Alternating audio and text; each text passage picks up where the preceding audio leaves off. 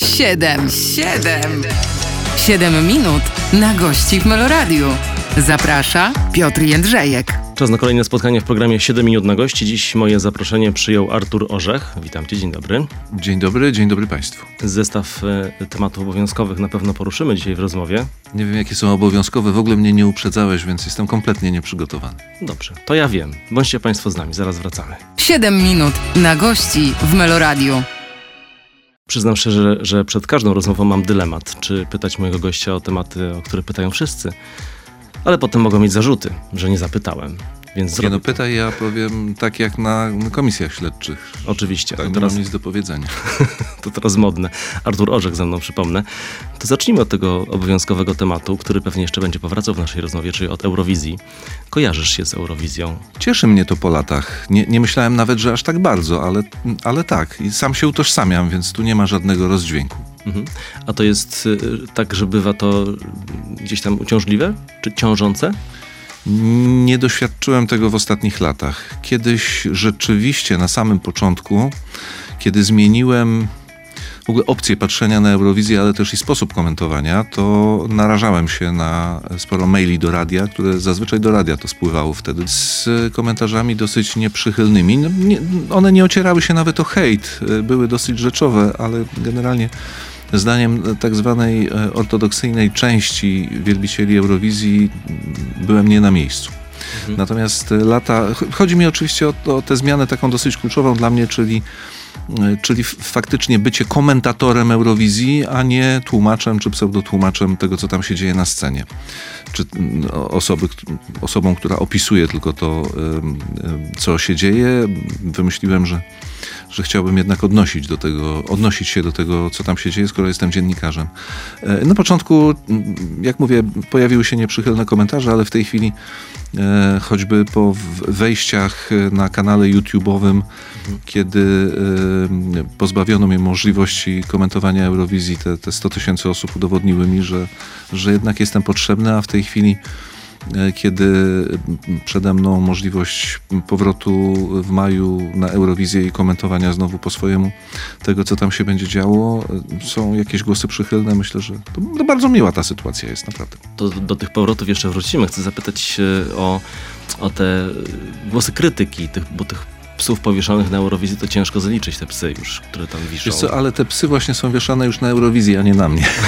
No, Także no tak. Ja z drugiej strony jestem tylko swego rodzaju narratorem tego wszystkiego, co się dzieje, i Eurowizja w swojej historii prawie siedmiu dekad no, ma wzloty i upadki, no, jak, jak, jak też i my w naszym życiu. A gdybyś tak miał sięgnąć wstecz, to jest taki moment w Eurowizji, czy taki występ w Eurowizji, który zostanie w głowie na zawsze? No to trudne jest pytanie, bo albo odnosimy się do historii, no to wtedy muszę mówić o tych wydarzeniach, przy których albo mnie w ogóle jeszcze nie było na świecie, albo nawet nie miałem zielonego pojęcia o tym, że jest Eurowizja, przez, nie wiem, choćby zwycięstwa, zwycięstwo ABBY w siedemdziesiątym czwartym roku. Czy rozmawiamy o czasach współczesnych, czyli od lat dziewięćdziesiątych, kiedy ja jestem w Eurowizji i co, co tutaj się działo, dzieje i będzie się dziać. No, jak powiedziałem, bywało różnie. Myślę, że to jest też siła Eurowizji, mhm. że ona jest totalnie nieprzewidywalna. To znaczy, jeśli założyłbym kiedykolwiek, że przyjedzie młody, zdolny człowiek z Portugalii i ocierając się o fado wygra Eurowizję, łamiąc wszelkie zasady eurowizyjnego występu, no to nie wpadłbym na to. A Salvador Sobral tak, wygrał Eurowizję i to był taki chyba przełom w tym, w tym konkursie, prawda? Jeden z niezwykle budujących elementów dla mnie, czy momentów w historii Eurowizji, tej bardziej współczesnej. Ja myślę, że najgorsze były te lata dwutysięczne, takie przaśne, dużo ognia, hmm. baletów, łyżwiarzy na wrotkach i takich dziwnych zdarzeń, i też muzycznie po prostu bardzo to było słabe. Kiedy Sobral wygrał Eurowizję, pojechałem na jego koncert, przyznam, bo był w Polsce i tak myślałem sobie, czy warto jechać na Eurowizję tak po prostu. Kupić bilet i pojechać do tego miasta, które akurat organizuje konkurs. Warto? Warto. Warto zdecydowanie. Odbiór Eurowizji na miejscu jest zupełnie inny niż odbiór Eurowizji w sobotni wieczór majowy przy okazji finału na przykład mhm. danej edycji eurowizyjnej. Na miejscu jednak jest atmosfera. Eurowizja zrobiła się tłoczna, bym powiedział, te wszystkie hale widowiskowe. Kiedyś to były sale, sale radiowe, telewizyjne, może jakieś nawet sale, które mieściły po kilka tysięcy osób, no ale my już jesteśmy po Eurowizjach, które mieściły po trzydzieści do trzydziestu pięciu tysięcy osób. Robi się to stadionowo. Rzeczywiście Eurowizja porównywana jest do Super Bowl, jeśli chodzi o oglądalność, więc rozmach jest przeogromny, ale atmosfera na miejscu udziela się bardziej niż przed telewizorem. I ja przez moment też miałem takie coś, że mnie wciągnęło i starałem się bardziej komentować dla tych, co byli na miejscu, niż dla tych, co przed telewizorami, ale szybko się obudziłem z tego złego snu i jednak dotarło do mnie, że przed telewizorem jest większość niż w hali, więc trzeba raczej komentować troszkę chłodniej i na bieżąco to wszystko, co się dzieje, ale też mówić o tym, czego ludzie nie wiedzą. Siłą, siłą pobytu dziennikarza tam na miejscu jest to, że można się dowiedzieć wielu rzeczy, których nawet z internetu się nie dowiesz, chodząc na próby, rozmawiając, bywając, ocierając się o samych artystów, a dla publiczności myślę, to jest takie dwa tygodnie intensywnych wakacji, tak bym mhm. powiedział. Po prostu mam wrażenie, że są tacy, którzy zamiast pojechać nad Morze Śródziemne albo gdzieś na narty, jadą na dwa tygodnie na Eurowizję. A dla reprezentantów? No to są reprezentaci i reprezentanci. Dla jednych to jest pięć minut chwały i nikt o nich nie pamięta, a dla zwycięzcy czy zwyciężczyni to może być ten ważny szczebel w karierze. Także bywa to różnie. Jak to na Eurowizji, wiesz doskonale przecież. No jedni potrafią śpiewać, inni nie potrafią. Jedni się puszą, a inni po prostu jak Salwador wychodzą, robią swoje i wygrywają.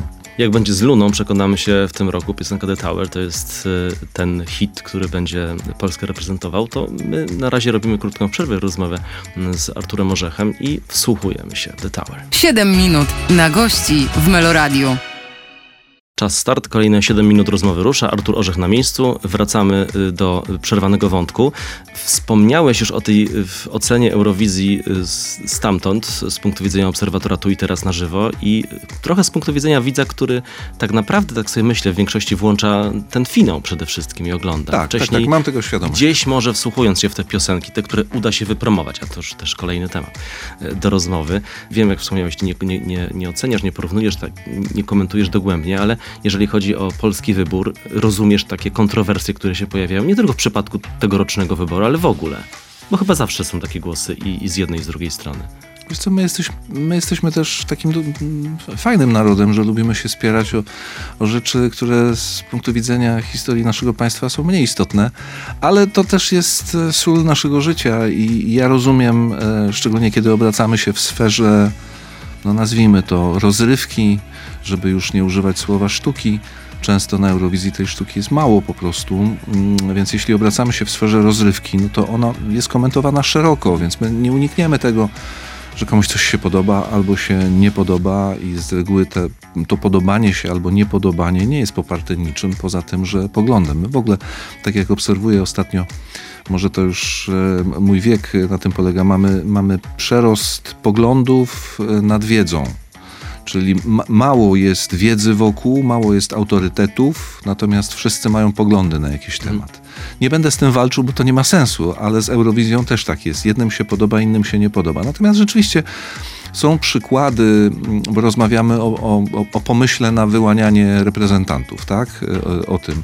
S- są różne przykłady, już nie będę się powoływał na ten trochę sztandarowy, ale z drugiej strony już trochę wyświechtany szwedzki, że można z tego zrobić bardzo fajny talent show z gwiazdami, wypromować to i, i spowodować, że, że Eurowizję chce się oglądać potem, bo, bo mamy laureata, który zyskuje większość y, y, takiej akceptacji społecznej, tak? No, a zyskuje tę akceptację poprzez wieloetapowość podejścia do tego wyboru, pokazywania się, śpiewania itd., itd.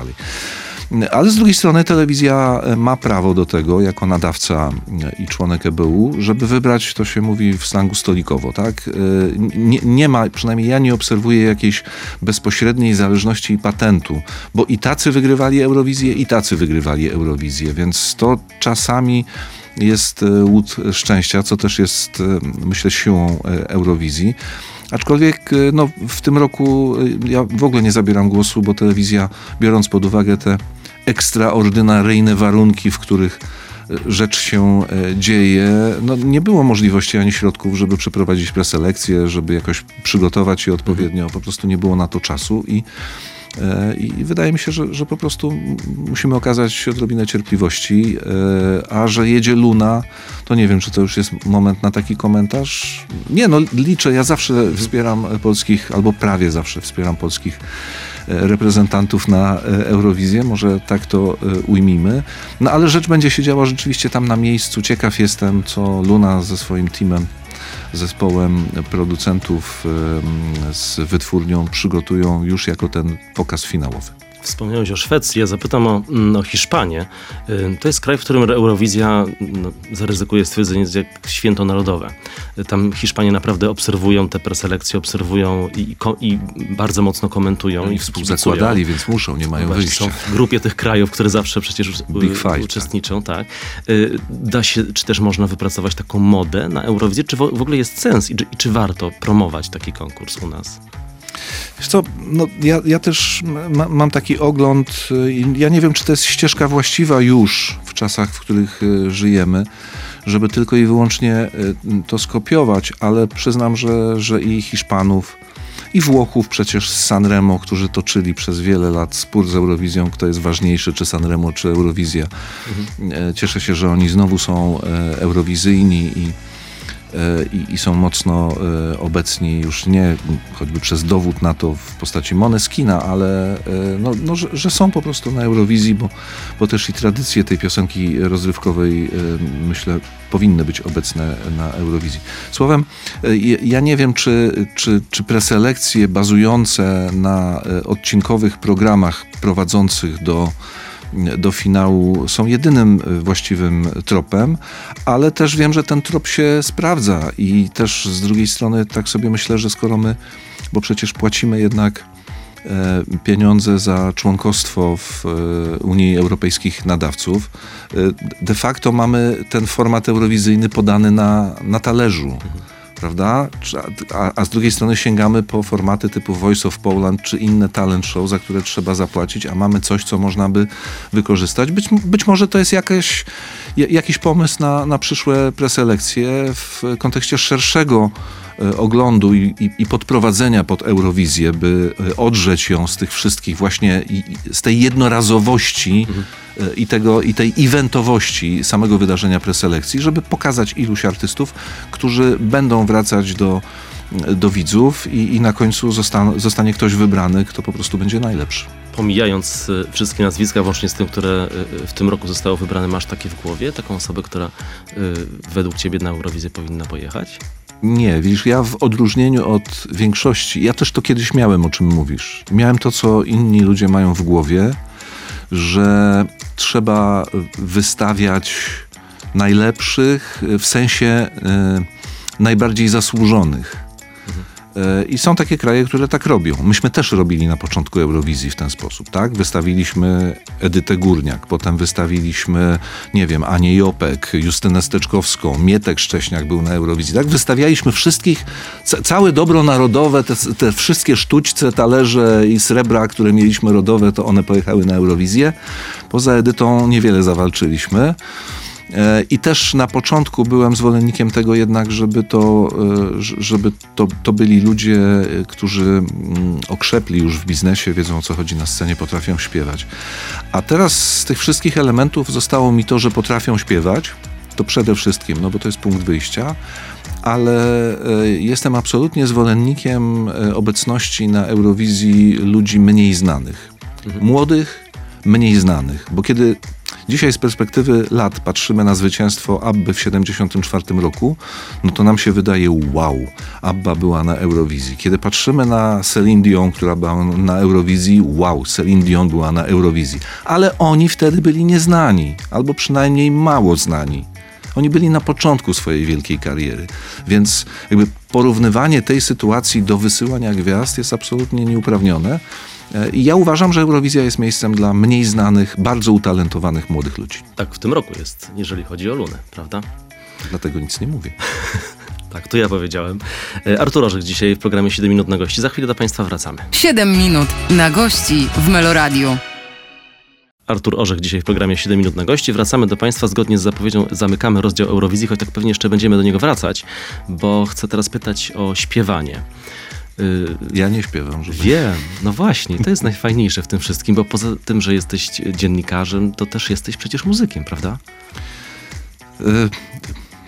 Nie, nie wiem, jak odpowiedzieć na to pytanie, ale ponieważ rzeczywiście moje szacowne koleżanki i szacowni koledzy przyjęli moją aplikację do, jako członka Związku Zawodowych Muzyków R P na podstawie no, przynajmniej dwóch płyt, które skomponowałem dla zespołu Róże Europy, no i jakichś tam późniejszych moich działań, to, no to chyba tak, to się poczuwam, że jestem muzykiem, aczkolwiek ja cały czas mówię, że jestem takim muzykiem już bliżej emerytury niż czy, czynnego życia estradowego. Ale przecież wróciliście, prawda? Gra, grałeś. Róże tak, wróciły w zeszłym roku i rzeczywiście była to okazja do tego, żeby Piotr Klat, wokalista, trochę mnie wskrzesił jako kompozytora i gitarzystę. Fajna przygoda, ale ona głównie opisana była przez nas dwóch współzałożycieli zespołu jako sytuacja jubileuszu czterdziestolecia. Nawet jak zakładałem Róże Europy, nie myślałem, że my w ogóle będziemy obchodzić takie rocznice. Nawet Piotrek napisał taką, w sensie tekstu napisał taką, taki tekst do, do, do mojej kompozycji Żyj szybko, kochaj mocno, umieraj młodo. Z tych trzech elementów ostatni nam nie wyszedł, więc trzeba było świętować to czterdziestolecie. I, i bardzo przyjemne to były sytuacje. To znaczy ja, ja bardzo chciałem zagrać w takich...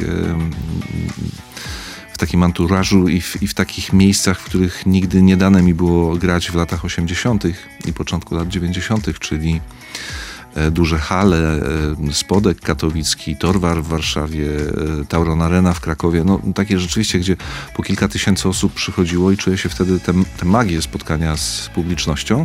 Wiem, że wśród publiczności byli też tacy, którzy przychodzili, żeby sprawdzić, czy ja w ogóle wiem, gdzie jest e-moll na przykład, czy A-dur.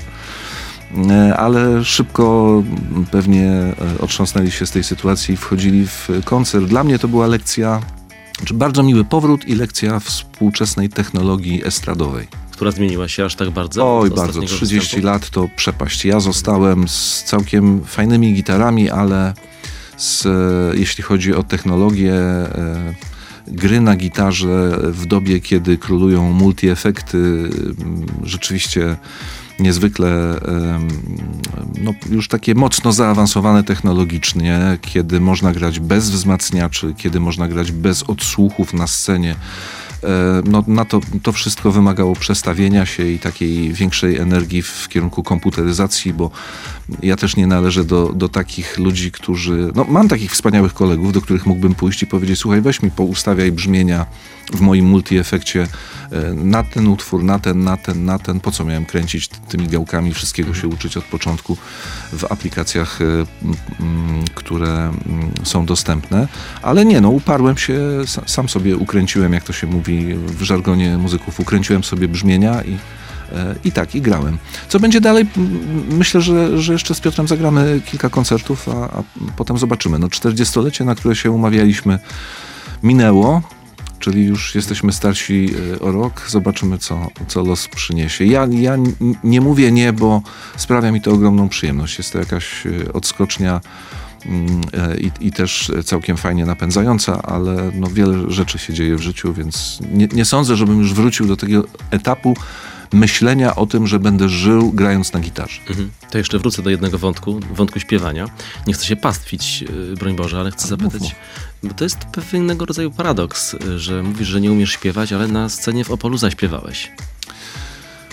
Oj tak, ty wracasz do tego smutnego wątku śpiewaczego w, moim, w mojej biografii. No, zaśpiewałem, bo, bo profesor Jerzy Sztur nie chciał przyjechać, znaczy nie mógł przyjechać. Miał przyjechać i w ostatniej chwili um, coś ważniejszego się wydarzyło w jego życiu i, i dostaliśmy telefon, że on jednak nie dotrze i reżyser wpadł na, z perspektywy czasu mogę powiedzieć, na dosyć kuriozalny pomysł, żebym ja to zaśpiewał, a ja niestety w swojej głupocie się zgodziłem na to.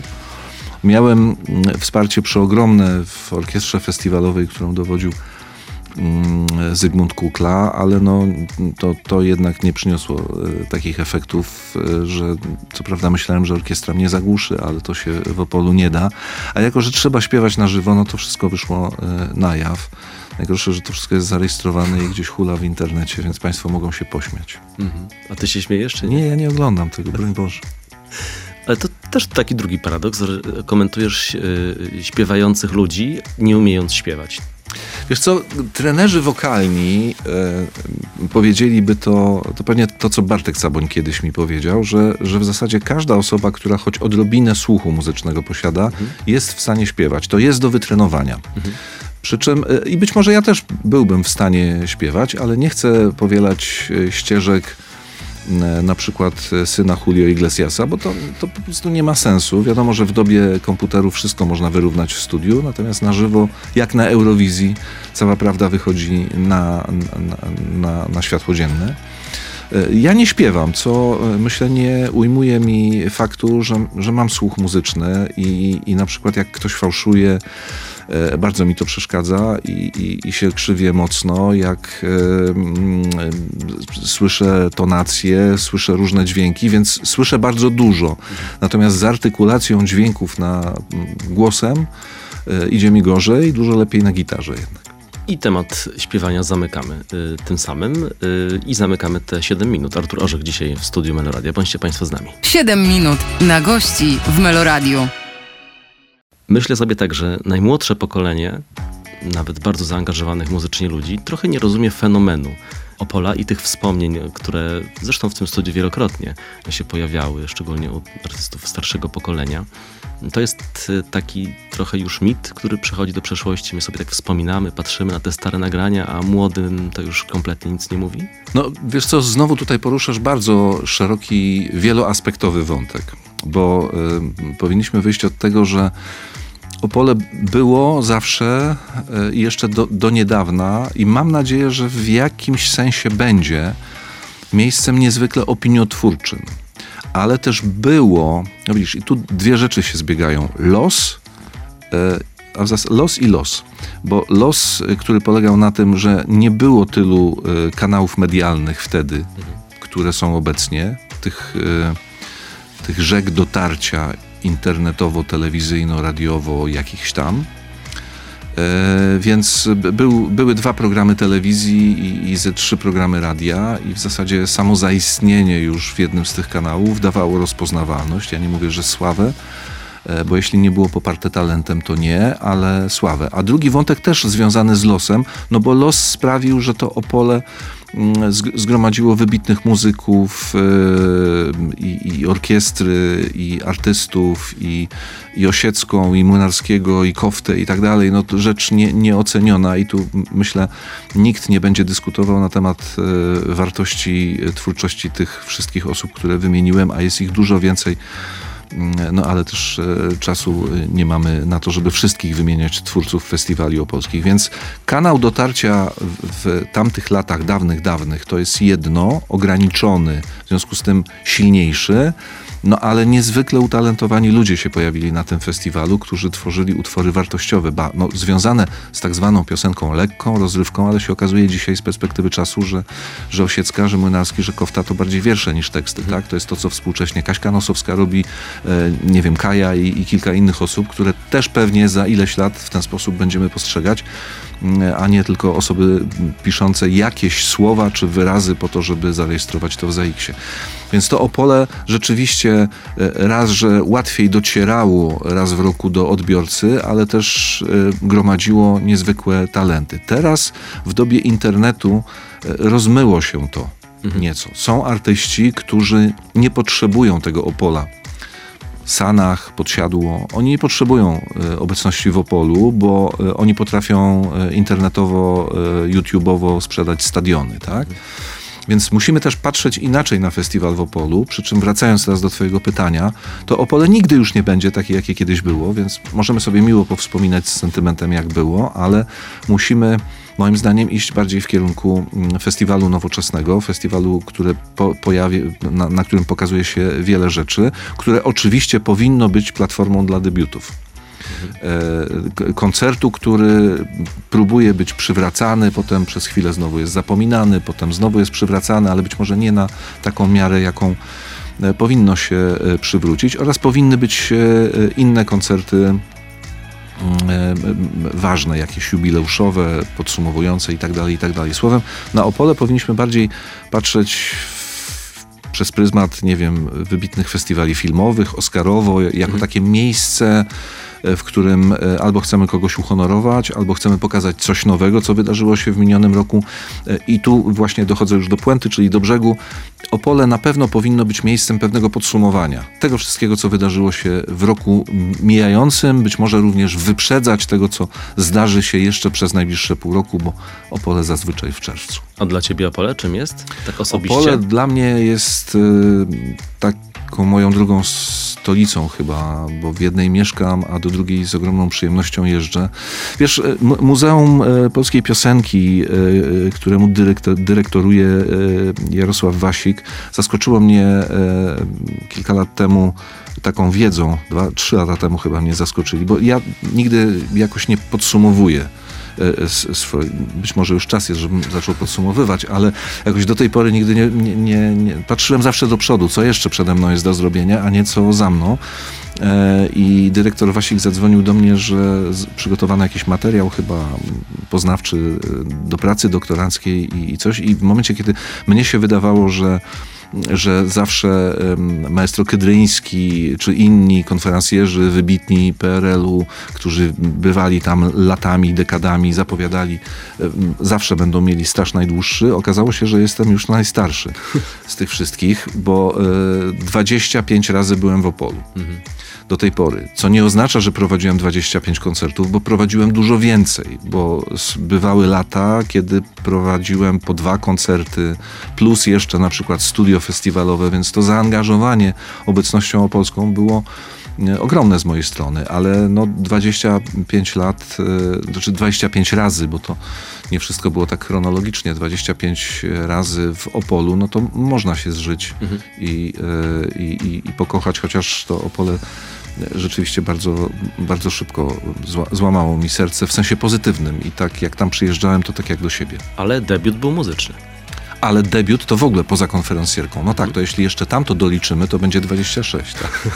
Też jest w annałach, czy nie? Czy już... Jest, jest, jest. To, to jest w telewizji. A i tutaj uspokoję wszystkich waszych słuchaczy i ciebie, bo mówisz o debiucie z zespołem Róże Europy w roku osiemdziesiątym dziewiątym. To był koncert rockowy, jeden z pierwszych w ogóle, też przełom w Opolu, bo wtedy i Kult występował, i Tilt, i Róże Europy, i Tilaf, i tak dalej. Cała ta scena niezależna, która przez całe lata osiemdziesiąte nie mogła się dobić do tak zwanego mainstreamu.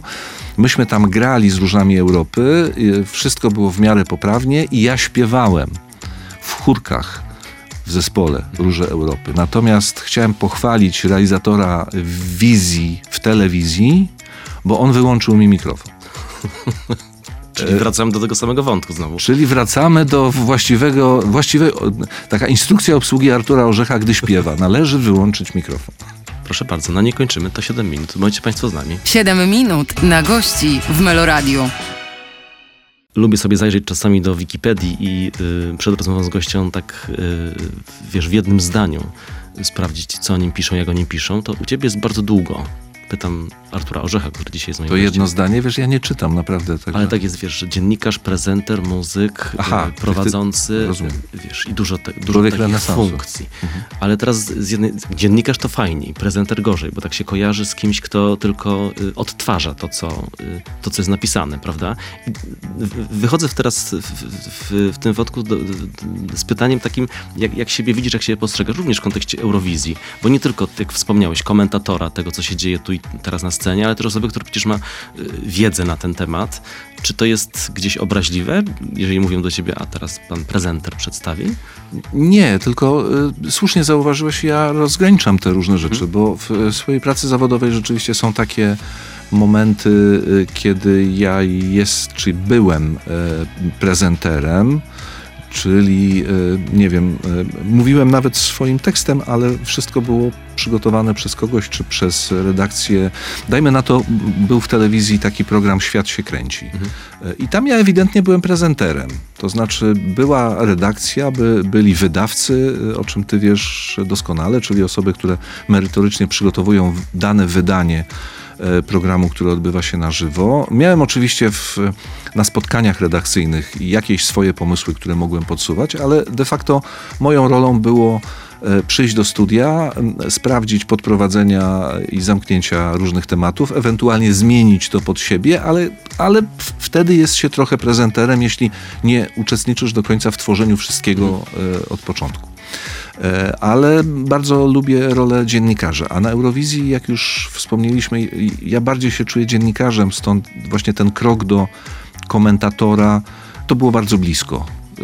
Nie prezentera, aczkolwiek rzeczywiście w gronie moich koleżanek i kolegów, którzy pojawiają się na Eurowizji i są komentatorami, bo tak oficjalnie nazywa się tę rolę eurowizyjną, no, są tacy, którzy są prezenterami, to znaczy oni dostają biografie artystów, tłumaczą je sobie, potem je grzecznie odczytują w trakcie półfinałów i finałów, potem tłumaczą to, co mówią prowadzący i nie dają tego, tego dodatku od siebie, tak? Nie dają swojej opinii, która może oczywiście komuś przeszkadzać, nie odpowiadać. Ja też nie staram się być jakoś mhm. nachalny w tych y, swoich ocenach, ale mam wrażenie, że mi się udaje y, przynajmniej y, u większości y, widzów y, znaleźć takie absolutne porozumienie, że jak ktoś nie umie śpiewać, to wszyscy wiemy, że nie umie śpiewać. I to kiedyś Terry Wogan, nieżyjący już y, wieloletni komentator y, eurowizyjny telewizji brytyjskiej B B C, powiedział: słuchaj, jak komentujesz, nie oszukuj ludzi. Mów im to, to, co się dzieje, opisuj to, co się dzieje, bo przed telewizorami siedzą głusi mhm. na muzykę oczywiście, i że tam nie dostrzegają, że ktoś fałszuje czy coś, ale siedzą też ludzie, którzy słyszą. I jak im powiesz, że było fajnie, no to, to kłamiesz po prostu. Staraj się nie kłamać. Ja staram się nie kłamać. Oczywiście filtruję to wszystko, co się dzieje przez siebie, ale staram się być taki rzetelny, że nie wiem, utwór może mi się nie podobać, ale jak mhm. ktoś go wykona w sposób fenomenalny, to, to mówię, że to nie jest moja bajka, ale było fajnie. Muzycy, artyści często mówią o emocjach, które towarzyszą im na scenie podczas występów. Ty chyba no, masz takie porównanie bycia muzykiem i be, bycia prowadzącym na scenie. Czy w tej wersji prowadzącego też są emocje? S- są, ale ja, no, wiesz, po tylu latach mm, mówisz tak o takich bardziej zadaniach konferencjerskich, tak? Czy... Tak, mówię, no, na przykład o Opolu. Myślę sobie, tutaj wychodzi muzyk, no, który w, w Opolu, wystawia się gdzieś na ocenę, prawda? W Opolu mam łatwiej już po tych dwudziestu pięciu razach, bo ja wychodzę, mówię dobry wieczór i czuję się jak Lucjan Kedryński kiedyś.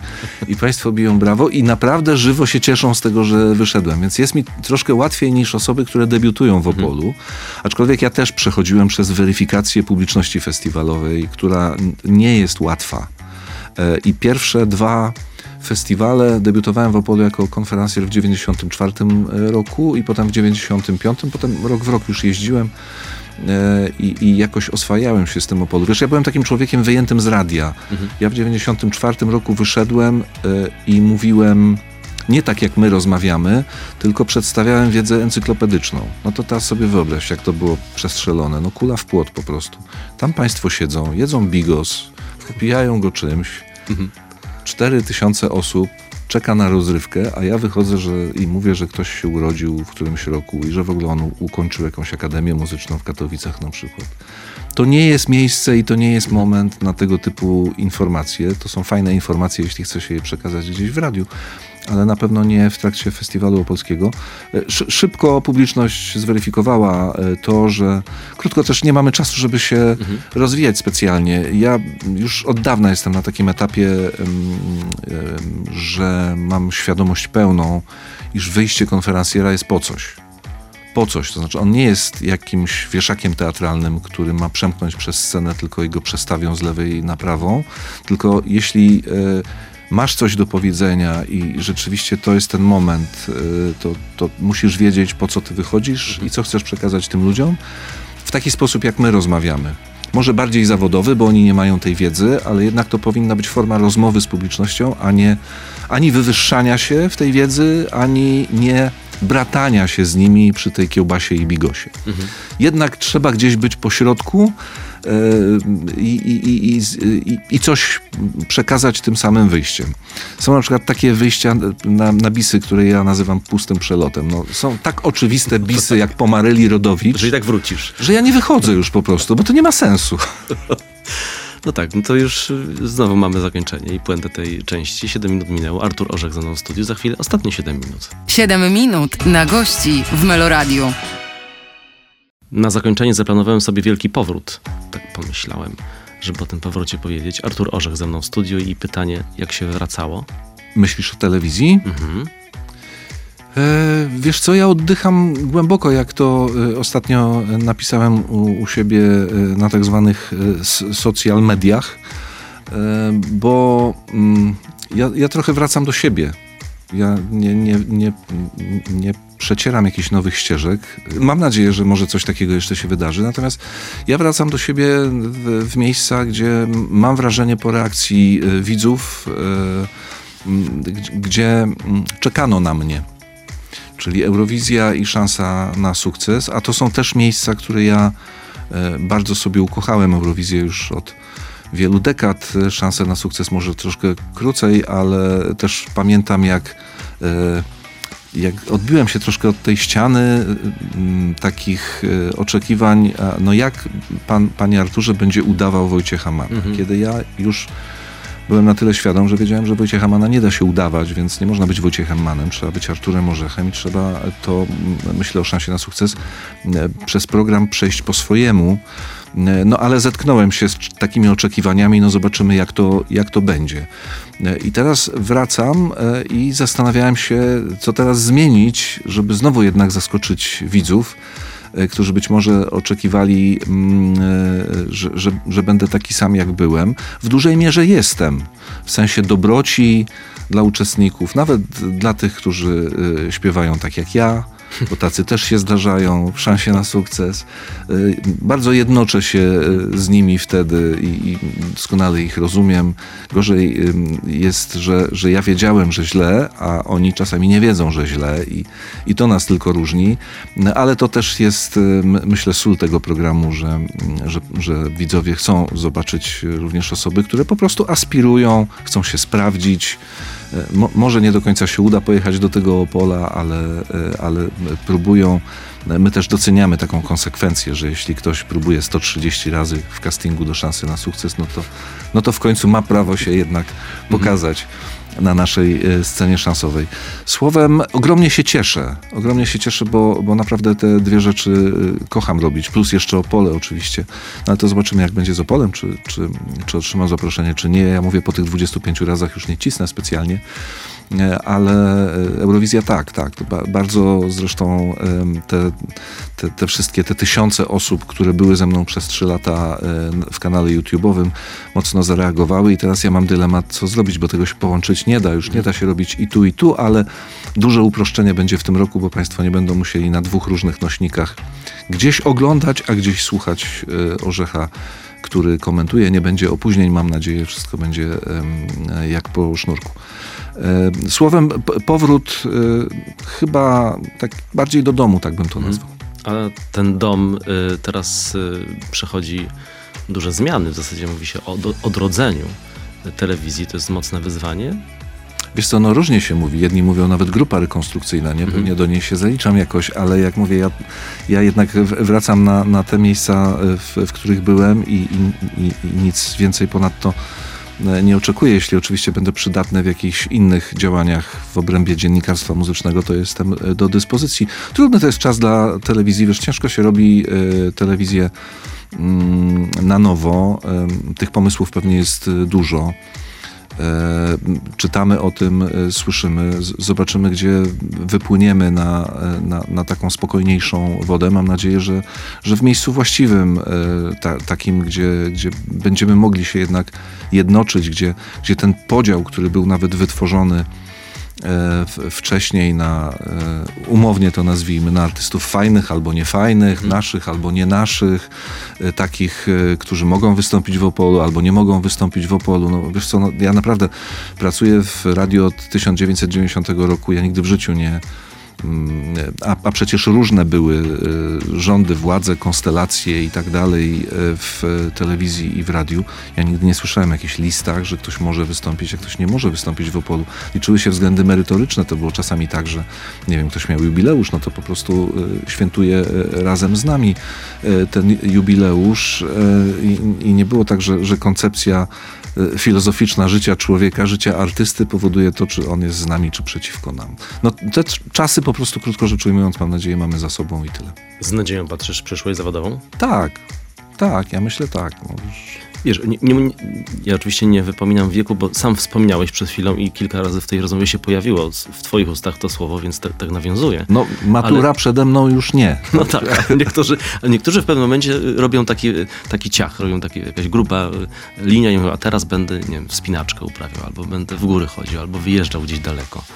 Nie no, wiesz co, życie znowu i, i los tutaj dały mi energię i, i, i chęć parcia do przodu w sensie myślenia o tym, co dalej, bo ja jestem szczęśliwym ojcem. Urodziłem się dziecko i dziękuję, że o to nie, nie pytasz i nie sięgasz po to, więc sam to powiem. Po pierwsze, żeby ci ułatwić trochę tę rozmowę, a, a po drugie, żeby pokazać, że no, jest jakaś w, w tym moim tak zwanym późnym rodzicielstwie siła ogromna, która daje chęć, by myśleć jednak o perspektywie takiej, że, że, że trzeba dziecko wychować, wykształcić i także nie zamierzam jeszcze jakoś przechodzić na emeryturę ani zawodowo, a przede wszystkim życiowo. Mój serdeczny kolega, którego pozdrawiam, jeśli słucha, Piotrek Bukartyk, bo on też doświadczył tak zwanego późnego ojcostwa, uknął taką maksymę w moim kierunku, której ja się trzymam, że lepiej późno niż za późno i ja po prostu będę to pielęgnował teraz przez najbliższe dekady. I znowu puenta ma. Mamy puentę na koniec siedmiu minut. Wracamy do Państwa jeszcze za moment z Arturem Orzechem. siedem minut na gości w Meloradiu. To jest moment, kiedy trzeba powiedzieć do zobaczenia i do usłyszenia. Mówię, bo jesteśmy też na YouTubie i na antenie. Artur Orzech, wielkie dzięki za przyjęcie zaproszenia. Bardzo dziękuję za zaproszenie.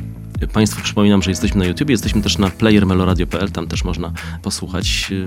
No i tyle. No i życzę powodzenia Tobie, wszystkim tym, którzy z Tobą współpracują, nie tylko zawodowo, ale też rodzinnie. I do zobaczenia, do usłyszenia, mam nadzieję. Mam taką nadzieję, że rodzina będzie współpracować ze mną owocnie przez wiele najbliższych lat. Jeszcze dziękuję za zaproszenie. Dziękuję Państwu. Dzięki wielkie.